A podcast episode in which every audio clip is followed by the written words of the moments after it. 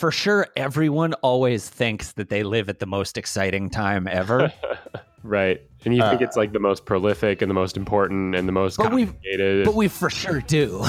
of course, we for sure do. it's this moment right now, unquestionably. in the block internet. state in Asian Rome. Come on.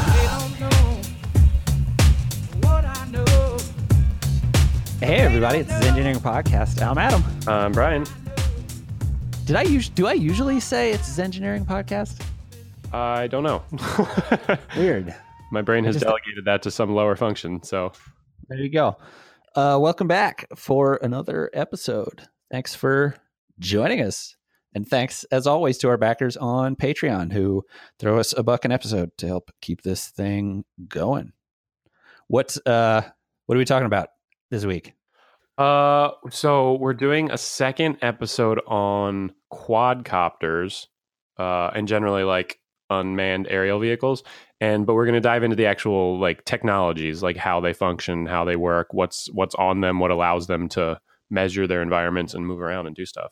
First, what do we have of note in science news? Oh, good question. You you caught me you caught me unprepared with a specific. I, it doesn't matter because Stephen Hawking died, and so we have to talk about that.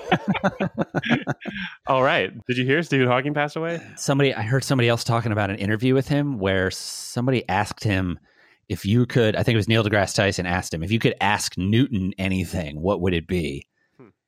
And the question that he wanted to ask him was like he wanted to lead Newton one step further than he had gotten. It was like I want to ask Newton about what, in the context of his exploration, he would uh, have explored next. Basically, like he didn't care to be like, "Yo, Newton, here's all the shit we know." he just wanted to have a conversation where he's like, "Well, what do you think about if this happens?"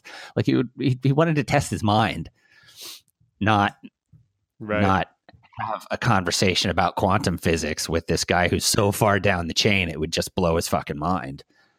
Man, what an interesting. It would be such a neat experience to bring someone who like pioneered something like that into the future to just have them sit in on like a college course teaching the thing that they invented. Can you imagine?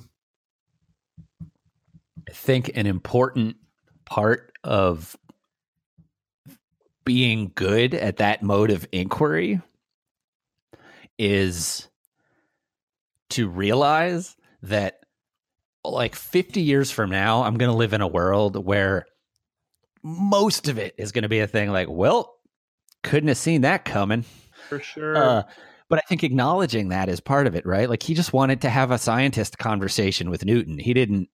He wasn't like, I want to get this great thinker's thoughts on blah blah blah. Like a great thinker's thoughts are only good for their period in time, and that goes back to what you were saying before about like, well, they're like cutting edge scientific thoughts are only good. I would imagine almost every other conversation that you engage in day to day, they're probably just right there with you, right? right? How Um, what's it like to have a kid? How frustrating it is to get up every morning for work. right. Did- oh, what it's like to have the gout but be pushing through. You can literally, if you Were you No. frustrated when you realized you had to stop drinking in your 30s? Uh, Seneca had some kind of like tuberculosis or like asthma or something that he occasionally refers to, and it's why it's interesting reading some of those. The presentation of a lot of ancient philosophy is uh, letters back and forth, usually between like an academic and a dignitary of some sort. So if you go read a bunch of Seneca, there it's just letters that he sent to emperors and stuff. Um, and so he talks about things where he's just like, uh, I've gone up to live in the mountains for a time because the cough has gotten the best of me. Like he's referring to things that we can identify now, I think, as as medical conditions where he's just like, I went to a drier climate because coughing overtook me. And then he writes a, a letter about uh, pushing through that discomfort to try to continue his his uh, thinking about stuff, doing things. Totally. It just uh, it's interesting. I just uh I was just looking at the pictures of Data from Star Trek playing poker with uh, Isaac Newton, Albert Einstein, and Stephen Hawking. And it never occurred to me until just this moment, looking at these pictures and seeing actual behind the scenes shots, that Stephen Hawking was playing himself in the episodes. Yeah. yeah. Obviously, Newton and Einstein weren't, but uh, that's cool.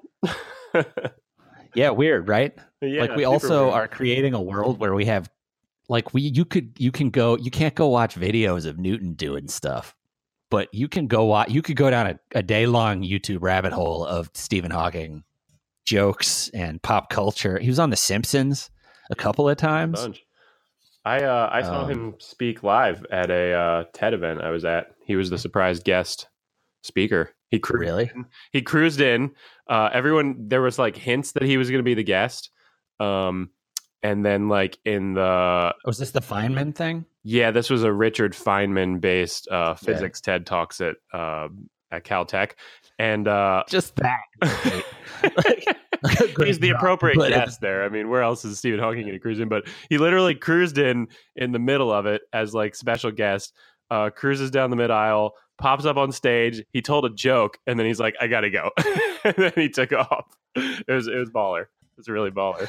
Uh, that's more or less what he did on The Simpsons. Like he made fun of Lisa for something for disappointing him, and then he sprouted a helicopter helicopter. blade out of his wheelchair and flew away. I certainly don't feel as sad about it as I feel about like Tom Petty. But also, I wonder if part of that with Hawking is given his condition, we were always kind of like, well, that's going to happen soon. Like part of his narrative has always been, oh, he's continuing to degenerate. Yeah, that's an interesting question. Um, it also his his personality doesn't like day to day affect me, and although maybe his uh like mental creations and discoveries ultimately affect the world in a grander way, Tom Petty has had like an unquestionable weight uh added to to the world in in in Right. prolific emotional uh creative exchanges right so Well, but that's part of this whole conversation that I think pisses scientists off so much. The the the, the stuff that he's important for results in the technology that that makes possible what people with the magnitude that you just described of of like Tom Petty it wouldn't exist if if we didn't have people like Hawking working on yeah, right. problems Like the fucking like electric guitar. how do atoms move around in the world Good luck. the electric guitar electric wouldn't guitar. exist without right So it's uh, you bring up a good point, and I I I think it's because, or I also get frustrated by sometimes, and I just fell victim to it a little bit, right? Because I think stars are really easy to attribute the success to, right? It's like, well, Tom Petty did it. Tom Petty didn't do shit, right? And he sits on top of a billion musicians. stars not be- like not burning him. balls of gas you mean stars like celebrities Celebrities. uh, right. He sits on top of an infrastructure, a, a music infrastructure, and a, a lineage of poets and thousands of years of writing and creativity and musicians and bards and like he didn't do anything. He just happened to be a kid who wrote some songs at the right time and they like fit in. So I don't know. It's a well regardless it's it's cooler it's way fucking cooler for sure. On a global scale, it's cooler.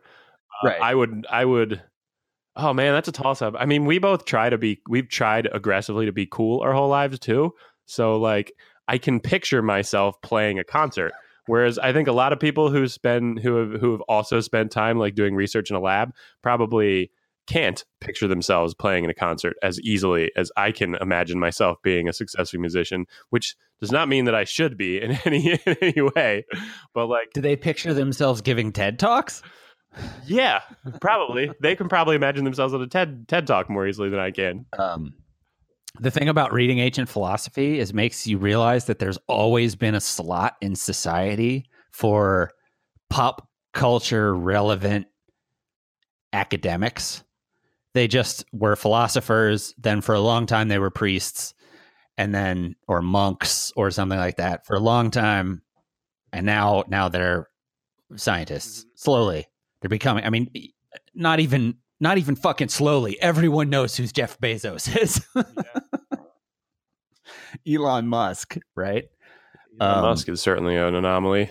So I expected that Stephen Hawking conversation to kind of go off the rails, but Great. Back to quadcopters. back to quadcopters. Uh, okay, so my first question, if you're going to chase the technology of a quadcopter, is like, what is the what's the critical piece that made it so that it's was like, oh hey, uh, quadcopter, I think and just, I'm going to keep painting you and take it all the way back to like, what? How do you uh, the how do you start to solve the problem if this thing needs to be in the air? We kind of talked about that last time, uh, like philosophically, but yeah, technologically, that's fair. That's fair. So, Right? uh, What's a propeller do? Uh, yeah, okay, fair. So the the propeller, think of it just as a bunch of little wings that are the only thing that makes a drone not a remote controlled car is the propeller. right. yeah, I mean, think of think of helicopter propellers as basically airplane wings that have their own source of propulsion. So they spin around like a wing, create lift, uh, and then the little airplane can lift off the ground. Whereas an actual airplane that has two stationary wings has to produce its own thrust to uh, create lift from the wing. But a helicopter, it spins its little wings, uh, and by the physics of lift, um, the helicopter magically rises into the air. And we talked about a lot of the sort of uh, trade offs in terms of the idea of these things, I think, in the last episode. So my thing is like, let's just chase it. Okay, what's what's driving the propeller on a drone? Uh, you've got little electric motors. Oh, they're probably they're gas powered drones too. I think right. So Yeah. little IC engines maybe. They could Um, be gas powered, but, it's certainly a messier way to do it. It's not the reason I'll uh, the ability to gas power this apparatus is not the reason that I will ever use one. there are drones drones are prolific i mean my answer my original answer to your question when you or my question my answer to your original question here was uh affordable miniaturization of all this stuff right? Like we're able to mass produce little injection molded plastic propellers. Um we're able to produce uh plastic propellers that are pennies right? We're able to produce tiny electric motors that are super efficient and powerful for five bucks ten bucks 20 bucks. Um and so uh, on a on a drone, on a quadcopter drone, the sound that you hear, they sound like a like a hive of bees coming to get you. Right? It's kind of a scary noise to see how powerful something so small is. But you're getting both the sound of like that little little plastic propeller whipping around so quickly, um, and you're getting a little bit of a like a droning sound from these little electric motors running. Um, and that's what the power from the battery on a drone is doing, right? It's sending which out is ironic. for the most part. Which is ironic because the the term drone, I don't tend to think of it because of that noise. I think of it because it means that they're they're not like in my head drone is a mindless automaton. is right? what does that word uh, even mean? Define drone. Define drone for me. Make a continuous low humming sound as a verb or noun. A low continuous. Nah. A male bee in a colony of social bees, which does no Bam! work but can fertilize a queen. There you go. What's Except the, what are partic- what are UAVs fertilizing? what are, Democracy? Exactly. freedom. different conversation. So we have mecha- so so motors. So there's this mechanical problem. We needed to spin this propeller to make it go. Uh, so it will generate lift. Um, part of this is miniaturization. We managed to get that small enough that you can put it in a really small space. That involves using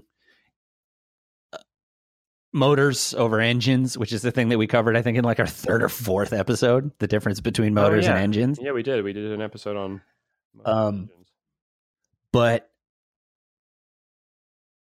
immediately you're like, okay, so controlling that motor becomes an important thing. And so I remember you explaining to me once what a flight controller chip was and exactly what, like, what's going on on that chip. Yeah, it's interesting. There's actually there's like this little layer of stuff between uh, your control and the motors. So I mean, everyone knows you fly you fly a drone or you control a remote control car or even like military UAV drones. Right? People are flying them with with radio controlled joysticks or uh, I think even Xbox controllers are used by the military to control some of this stuff. But um, your input goes into a uh, what you mentioned a flight control board, which has a whole bunch of sensors on it um, and those sensors kind of describe to the the drone or the vehicle uh, where it is in space, how fast it's moving, whether or not it's balanced, whether it's flying in one direction or not. Um, and then from that, it makes decisions as to which of the motors to speed up or slow down. Uh, and that affects how it moves, right? Is it just trying to hover? Is it trying to go in a particular direction? Is it trying to spin around in a circle? Um, is it trying to change its like orientation in space? Uh, does it want to go up and down? Right? There's a lot of different movement. And how do you and so sensor wise, there's a good chunk of this conversation that is the same as our conversation about uh, virtual reality, where we talk about how you how the system knows where you are in space relative to this world it's trying to create in VR. But these are all solutions we also had to solve for cell phones, like so that you can get signal to this like single most important device in most people's lives these days, their smartphone.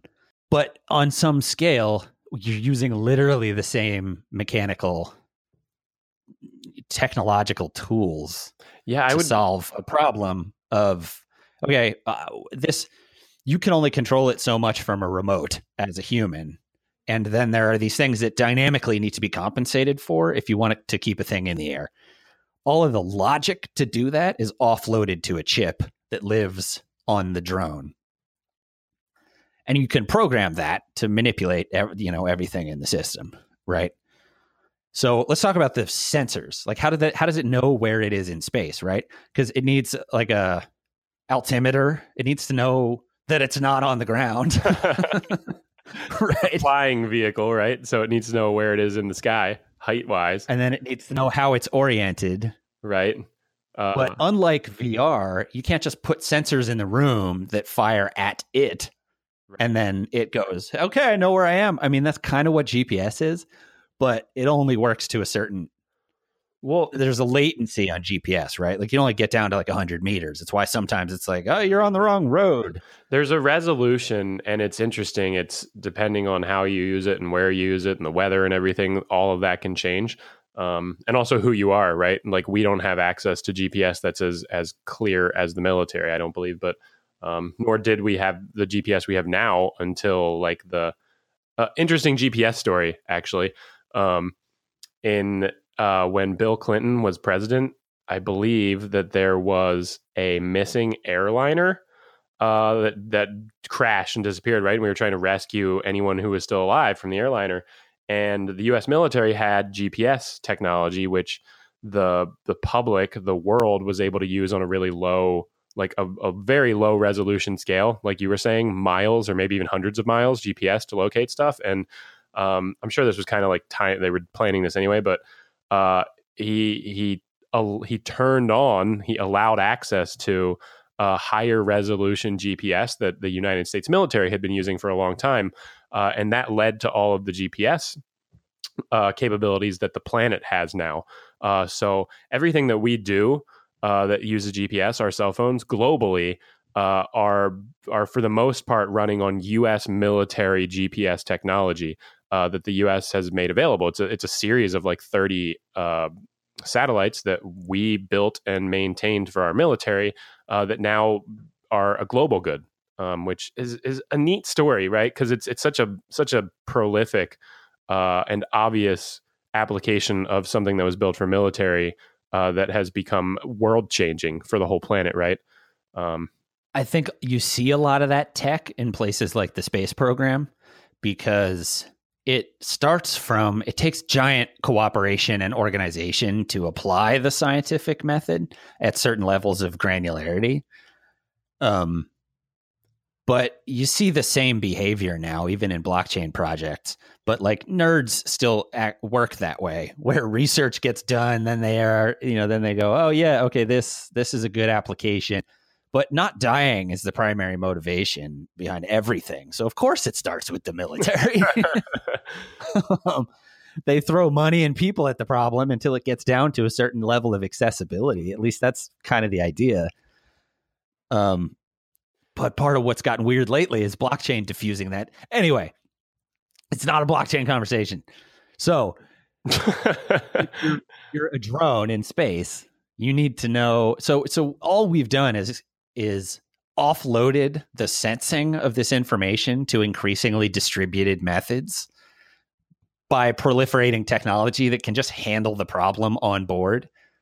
And and we need it for cell phones, so it's really cheap to make at this point. So you can make a drone that uses GPS to know where it is relative to the granularity that can give you. It uses your Wi-Fi signal to do the same, triangulate you in space. It can it has a, a compass on there. They call it a magnetometer, but that uses the Earth's gravitational force to know which way you're facing, all to a like a degree of granularity. In the VR episode, we chase where that granularity goes from like where we are here. But for drones, that's really all you need within a certain amount of space, unless you want to not bump into things.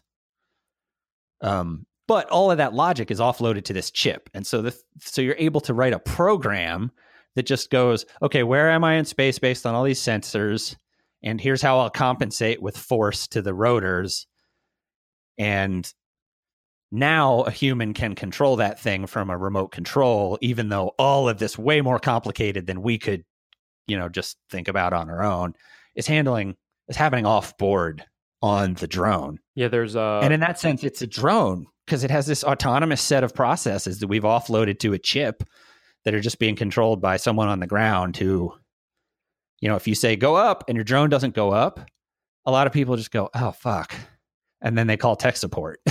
like it's not, they don't know how to they can't manipulate the logic on the board to fix a, a, thing. Yeah, diving into how flight control boards work on uh, quadcopters was was really interesting. I mean, uh, realizing I was familiar with all these sensors. Um, I'd use them uh, in robotic design uh, when I was working as an actual manufacturing engineer. Uh, but to kind of have them come together and solve the problem of uh, like where this little creature is in in 3D space and where it's looking and how it's oriented and how to how how the software should run to to affect its motors, which are really its its only means of propelling itself and moving around and orienting itself. It's really interesting, um, and uh, it's it's exactly what you were trying to describe there. It's a, it's a it's a little being, it's a little thing that has intelligence about itself and it's trying to figure out what its place in the world is, right? So the uh the flight control board uh is this uh, it's a little electronic board, like people who've ever taken something apart that has a little like green electronic board inside. Uh, they're not all green because we people are hip to electronics now, so we paint them other colors. But traditionally, they've been green. Uh, and uh, the uh, the board has this set of uh, little sensors on board, little little machines. They're often called uh, MEMS devices, which I forget what the exact uh, acronym is, but uh, they're they're micro micro machines. They're they're very very tiny machines that are uh, instead of something that you could pick up and look at how it works. It's like machined into silicon, like we make uh, microchips out of. And so you have the the most very basic uh, stuff that you need to just have a drone and fly it. Um, you need a set of accelerometers and you need a magnetometer. Uh, and what those do together is allow the drone to know. Am I getting too? Am I going? No, do it. Too weird. Perfect. So you've got you've got kind of a fundamental you've got a fundamental positioning issue with your drone that until you really start to think about how it knows what's going on, that it, it's really complicated. And this is an interesting philosophical space for the human body too. When you dive deeper into like how your brain knows what its hand is and where its hand is and stuff, extremely, extremely complicated to do the kind of things that we do with our bodies with machines. Um, and and I really got exposed to that building robots for manufacturing uh, when I was younger. But uh, so the accelerometer i think is kind of at the, the heart of it knowing what's going on. It's the first thing and it's there are these little devices uh, that i think they're i think accelerometers the simplest ones are just built with strain gauges. They're like so imagine holding it's a sensor it's a sensor that is just constantly telling the the device have i jiggled lately? Right it's, it's essentially a piece of metal that when you like move it it it changes shape a little bit and that change of shape changes the way electricity flows through it and so you can measure consistently like how is it moving and how is it changing shape and so what an accelerometer specifically is designed to do is to kind of detect the force of gravity And so you end up in something like a drone because it's moving around in 3D space as opposed to like driving on the flat ground. You put three accelerometers in there and you put them at right angles to each other. And in doing so, you're able to detect the force of gravity in three dimensions. So, in three dimensional space, all of a sudden, no matter how you orient your drone, those three little accelerometers, they're feeling gravity, and the little piece of metal eh, or the little piece of material is bending a little bit differently based on how it's oriented. And in doing so, you send some electricity through it and you physically measure the force of gravity, and you can kind of calculate uh, how is the drone oriented? Is it sitting flat? Is it turning? Is it upside down? Uh, and it, it's it's really neat because that that those weird little tiny devices uh, all of a sudden give your drone uh, it answers a nervous system. make yeah, right. You're building conceptually. Up, you just described a nervous system, which right, like our body is doing it on a scale we just can't understand all day. Right. We have the same sort of sensors in our in our ears. Right. That's where our sense of balance comes from. I think. Right. I think it's it's little bones and and forces of gravity pulling and and it's why you get so uh, it's why you feel so uneasy and why people get what we consider like feeling sick to your stomach on a roller coaster ride because your senses you don't have that constant sense of gravity of where your body is and how it's oriented in space anymore and so your your body says whoa what the hell is going on i'm i've lost this major sense that we don't think of day to day as sense because we're not typically concerned with like how our body's oriented. We get it. It's just part of life. It's different than like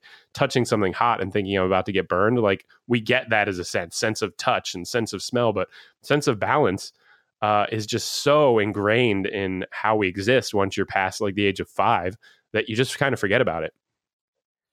Uh, and so what you're talking about at that point is the it's a th- again this came up in the VR episode, but you hit a point where to increase the granularity uh, of the knowledge you have about your surroundings, which is what your nervous system is doing constantly, you start needing sensors like eyes that that actually look out into the world and and pick stuff up. Yeah, you and need, the thing we can do feedback with, with VR right now is sh- like shoot lasers at you and pick up information, and that's an effective way to like take you and put you somewhere else.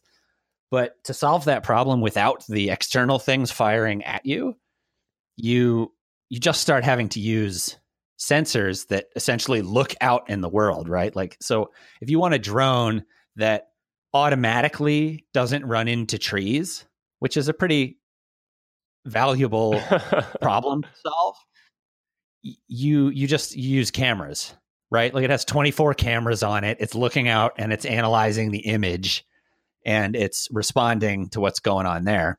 Which is which is unfair to say that we're not shooting stuff at it, right? You can't sense things without other stuff, right? So just talking it's about just using the sun stuff instead of right. It's using it's using lasers or whatever or, or, radio waves that we have just right? dispersed into the world to use. Yep. As yeah, none of purpose. None of the features. That's what's so interesting about this, right? I was going to say that the accelerometers are kind of an internal sensor because in reality, the accelerometers don't tell the the uh, drone much about its actual place in the world. It just tells itself how it's oriented relative to the center of the planet, the center relative of gravity of the planet. It. Yeah, but it's yeah. using gravitation, right? It's using this thing that exists in the universe that I don't even know if we can really describe what it is very well, but it's it's a thing that we can measure. Um, and then, and when you say we, you mean the scientific community, not like me and you. Well, shit, you and me, right? I mean, I had you this. really don't know what's going on with gravity. I got a flight control board and I plugged it into my computer and I could read gravity, right? I could see what it was measuring relative um, to that drone, right? So, so when you say this stuff has been offloaded, like to build a drone now, you don't even have to. It's it's just all hard coded on a chip that mm-hmm. you can buy for twenty dollars surprisingly right now on expensive. Amazon. Yeah, I think that my, is surprisingly powerful. I think six. Like, what did it ago, cost you to build a drone six years ago? Uh, I think I spent like three hundred and fifty bucks, maybe. Um, and it wasn't necessarily the drone parts that even cost that much. I mean, I probably went through a couple bodies and I had a, a handful of parts. I was building a, a, drone back before you could just go buy a commercial drone, so I was kind of sourcing parts from blog posts and foreign vendors and stuff to get these things I needed and uh, that seemed relatively cheap at the time. The actual board that controlled it, I'm pretty sure was like twenty two dollars. Um, and then the software was all open source, right? So you could actually go download the software and edit it and and start doing your own projects on it. Uh, our our buddy, friend of the podcast, uh, runs a farm. I won't drop his. I won't drop him by name. I don't think he would appreciate it. But uh, I got to go watch them do an aerial survey via drone of a field that they're assessing to put a vineyard in, and uh, it was crazy. The dude set up like survey markers at the corners. He drove around with this thing that took a really detailed reading of where it was in space and it set out the corners for where a drone would scan and take really high resolution photos every few feet so that they could mesh together perfectly within a square. So watching this uh, this field survey was like the guy showed up in a truck, he drove around with this thing, marked the corners, put a stake in where the mark was, and we sat there and shot the shit for 45 minutes while a commercial drone carrying a better than average camera just just went zzz, zzz, like a Roomba going across a like a like a kitchen floor. Uh, and then they delivered this remarkable analysis of like how fluid will flow on the hill in the field, and this they did this topographical analysis from the just assessing the photos. It's it's wild what can be done with these devices, right? I mean, that's a that's a and um, it's because software ate it, right? Right, like we it stops being well, mechanical. Well, past I mean, a point. There's there's always there's always that analog to digital piece here which which kind of begs the question is there really anything is anything analog? Which the answer seems to be no because uh, there's there's quanta when you get down low enough but um, there's there's an organic component and the accelerometers on a drone are like the orga- they're an organic sensor right? At, on a big level if you zoomed in i've used ex- i've used uh, strain gauges that are big that you can see and you like put on things yourself and they're just it's like a little piece of metal and you connect two wires to it and you connect a battery to it and then you measure the electricity and you from that the software looks at it and says hey it's changed and this is the rate it's changing and and this is what it looks like now and um, but you're totally right. Once you once we have this stuff and we have it we have we have billions and billions and billions of these, right? Because all of these sensors that are in a drone are in your cell phone, right? Like you could strap your cell phone on there, and uh, there's actually probably software. I would I would say almost certainly you can download software on your phone that acts as a flight controller, and you can get an adapter and just put a phone on to build a drone. Uh, I don't know why you'd want to do that because the boards are so cheap, but um, I think the the route generally tends to be use your phone sensors to a point to pre-program it and then let it run for applications that need to be that specific. Um, but I think you could do the same thing that this surveyor was doing just by you know taking the phone to a point, saying corner, taking the phone to a point, saying corner, taking a phone to a point. It would decrease the granularity a little bit, but you could compensate by having a better camera pretty easily. You can offload a lot of that logic processing to the phone, right? Like a lot of those commercial drones are sort of controlled in that way via cell phone. Like you either have to plug it into another thing or you can take that the weight I mean, there's that's a funny part of the, the, thing with this, right? The lighter you can make the device, the more effectively you can, or efficiently and thus cheaply, cause the thing to do what it's supposed to do. And now we're to the point where you have drones that can just fly around your bedroom pretty competently, yeah. Just dealing with the latency of a wireless signal because all of the processing is happening on your phone and just being communicated to it wirelessly. Do we need to chase down wireless tech? I was going to go into a couple more of the sensors that kind of actually put you, you eventually get like a full image of where the drone is because the accelerometer. do it. There's a point where I, I lose track of what's yeah. on there, right? So, like what else do you need to know to pull this off so at the level that I can have a drone deliver me pizzas? The accelerometers that we talked about that give it it give it like if you've ever seen like pitch, yaw, and roll, they're like the three orientations of a plane. Um, it's why you fly a fighter plane with a, a stick, right? I mean, isn't that essentially? Yeah, yeah, basically. So you can control all of this six degrees of. You can't. Well, the difference on a plane, a plane you can roll it and you can and you can. I don't remember which one. Pitch which. it forward. You can roll and you can pitch it forward yeah. or backwards, but you can't go up and down. So that would require you to like pull the joystick up or press it down, but you can with a helicopter, which is the orientation, and the movement that a uh, a drone has. And so with the accelerometer really just tells the drone how it's oriented with respect to the ground. It doesn't tell it, however, which direction it's pointing. So it kind of tells it like in space, am I upside down? Am I right side up? Am I tilted 45 degrees to the right? It tells it that stuff, but it doesn't tell it like which direction is north. And so to all of a sudden get like a directional component on the planet, you need a second sensor. You need something called a magnetometer. And the magnetometer is reading another one of the uh, wonderful pieces of data that the planet puts out on its own, the magnetic field. And so the magnetometer all of a sudden adds uh, the measurement of what direction am I facing. So now the drone knows, hey, I'm upright, so I'm sitting here hovering. Uh, I'm going to turn until I'm facing north. And so all of a sudden it has a little more orientation with respect to the planet. It knows directional how it can go. And part of these is this is this is this is a relative every layer of this is a relative reading because you're comparing the thing against how it was either an instant before or how it is relative to these other things. So once you know where you are in space, when you stack on which way you're facing with the fact that you can record it dynamically, now you've just stacked up like here's where I am on the earth. But it's right. still relative to a set of things that you're able to sense. Well, that's the... with eyes, you can go, oh, this, I'm up over here and this thing's over there. And that's so we've also chased cameras down to this level of everything we talk about in the camera episode happening on that device.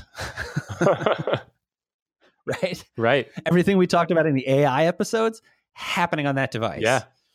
Yeah, absolutely. relative to all of those things. Absolutely, all this stuff is is coming together uh, to make these these little toys that you can buy for a couple hundred dollars, um, which is same reason your cell phone can do so much stuff, right? And the same reason. How does it talk through altimeters and barometers? Yeah, so because you have those on your device now too. Yeah, so the next the next component. So now your drone knows uh, the direction it's facing, and it kind of knows how it's oriented. So it's able to uh, level itself where, out. It knows where it was before Yep. Relative to all of those. Uh, it knows it, previous orientation and it knows the direction it was facing before. It still doesn't second know second. It still doesn't know where it is on Earth, right? So all of those sensors could tell it how it's oriented, but it doesn't know like am I in New York or am I in California, right? It still doesn't have that sense. Nor does it know how high it is in the atmosphere. It doesn't know if it's near the ground or if it's a thousand feet off the ground. So it uses something called an altimeter to measure uh, its altitude, which I'm I'm not super familiar with like accuracy here. I think you have to technically reset your altimeter every time. So it probably does this when it's on the ground. When you first turn it on, it tests the atmospheric pressure because that's what it uses to know how high it is. It uses a barometer, and a barometer measures atmospheric pressure. So it literally measures uh, essentially how much atmosphere is above me, how much air, how much water, how much nitrogen, oxygen, um, carbon dioxide, how much is above me and how much is it pressing down? So, kind of like going to the bottom of a bathtub and measuring how much pressure is there from the water. And so, when you measure uh, barometric pressure, the pressure of the atmosphere, there's a there's a very strong correlation, uh, at least in our our relatively close part of the atmosphere. How high you are, you can calculate based on what the atmospheric pressure is. You just know how much atmosphere is above you. So um, at the level that people are flying drones, that's pretty accurate. So it measures it while it's on the ground. And then as it's flying, it can say, hey, the pressure reduced a little bit. So I must be up in the air higher. Uh, and you program that software in, and then it knows its height. So now it knows what direction am I looking? How am I oriented? And how high am I in the atmosphere? How high off the ground am I? Uh, we learned a lot scientifically speaking in terms of how to how to measure this stuff by building things like submarines where we paid attention to it underwater. Mm-hmm. It's an interesting idea that you can do things like fly as long as the way that you perceive the medium you're moving through as like imagine like a bird probably feels the way that you feel in a in the ocean because you're buoyant. Mm-hmm. Totally. Right? You just float on the thing, right? So birds aren't like, I'm fucking flying. They're probably more like I'm swimming. Right. totally. which is an absurd way to think about it. But so like that that that's how I always sort of conceptualize uh gases or fluids. Yeah. right? So how you conceptualize the sensation of knowing where you are in a pressure system. Yeah. And so as you stack all this stuff up, it's all just it that stuff exists in a cell phone so that they can beam you signal and you can do the things you do wirelessly. Um Yeah, it's really interesting when you if you look up if you go look up like uh like atmospheric waves or cloud waves and stuff, you can see these large pictures where the atmosphere looks like waves in an ocean. Uh, because it's kind of the same thing. It's a, it's you we can't see it really, so it's harder to to appreciate. But we're basically lobsters at the bottom of the air ocean, whereas lobsters are at the bottom of the water ocean, right? And Right. we're these little ground dwelling creatures that uh, can't really get up in the sky without drones or hopping on the back of a dragon. Um, but it's there. this ties straight up ties right into the the the current exploration on planets that we have sort of on our list of to-dos uh because that also holds once you get like it's this density layer cake and once you chase like physics just exists in this world of densities and outside of the atmosphere it's like okay here's how the game changes but we're also pretty adept at this point of like okay we're gonna go around this planet and we're gonna fly out here and it's like hey it worked Yeah, amazing what we're able to do just based on gravity and the pull of the planet or pull of bodies, planetary bodies pulling you towards them, right? It was the weirdest realization. It still feels weird to me when I think about it, but it makes conceptual sense that like the ocean is there because you like somebody poured a cup of ocean and it like flowed out to where the ocean would sit, right? Because we're used to pouring fluids like that. But the atmosphere and everything we breathe and interact with is the same way. It is just poured on the planet and just kind of settles in to where it fits, right? It it's a little different because it kind of expands and then gravity fights it and it, it doesn't just escape like air would without gravity, but um, it's still it's just this fluid layer that s- settles into valleys. You see it with like clouds coming over mountains and stuff. Uh, it's it's really a spectacular realization. Um, and watching some videos like that and looking at images of of stuff like that is really really neat. Changes your perspective. bam Um, yeah, so we've got so the drone now knows uh, its orientation, where it's looking, and how high it is, but it doesn't know where it is on the planet, which is an interesting problem for it because uh, it doesn't, it can't really tell where it is. There isn't a sensor we can put on there. You could kind of put, you could put like sextants. gps only gets you to a certain granularity Well, GPS is interesting because GPS doesn't work. We had to build GPS. We can't do GPS with natural, uh, natural energetic resources that are coming off of the planet. We had to put satellites up there that know where they are, and by by proxy can tell the drone where it is. So when you throw a GPS, that's when you get to a new level. I didn't have GPS on my the drone I built, although I did have some GPS chips I was playing with. But you, uh, once GPS is on there, that's what like the drone that probably surveyed the farm did. you were probably marking GPS coordinates, and then the drone just you just press a button and the drone checks in with GPS and flies around and covers the covers the area. So GPS is kind of that last component, which says it also comes back to you halfway through to get a new battery did it like install its own battery, or did you have to pop the battery? in? no Sucks. but i did know someone once who was working at a startup that was trying to handle that part of it the self-docking drones exist they're just expensive uh, You've seen the video of the the like Tesla charging station robot Yeah, that like tries to plug itself in. elephant neck looking thing and then I got a lot of shit when it first came out. way more menacing Very, it looked a- very an elephant menacing. It looked like a like a the tail on a scorpion trying to stab you. Um, but yeah, once you have GPS, you've got these four sensors that uh, tell a drone or let a drone know uh, its entire orientation on Earth. Right? It knows how how it is, how it physically is in space. It knows the direction it's looking. It knows how high it is in the atmosphere, and now it has a point on the planet. It can tell if it's in New York. It can tell if it's in LA or more specifically, you can tell if it's at the corner of a field of crops or in the middle. And um, and it was really interesting when I when I first uh, was playing with these drones. It was so interesting to think through all of those components and how complicated uh, and how how complicated it is to figure that stuff out.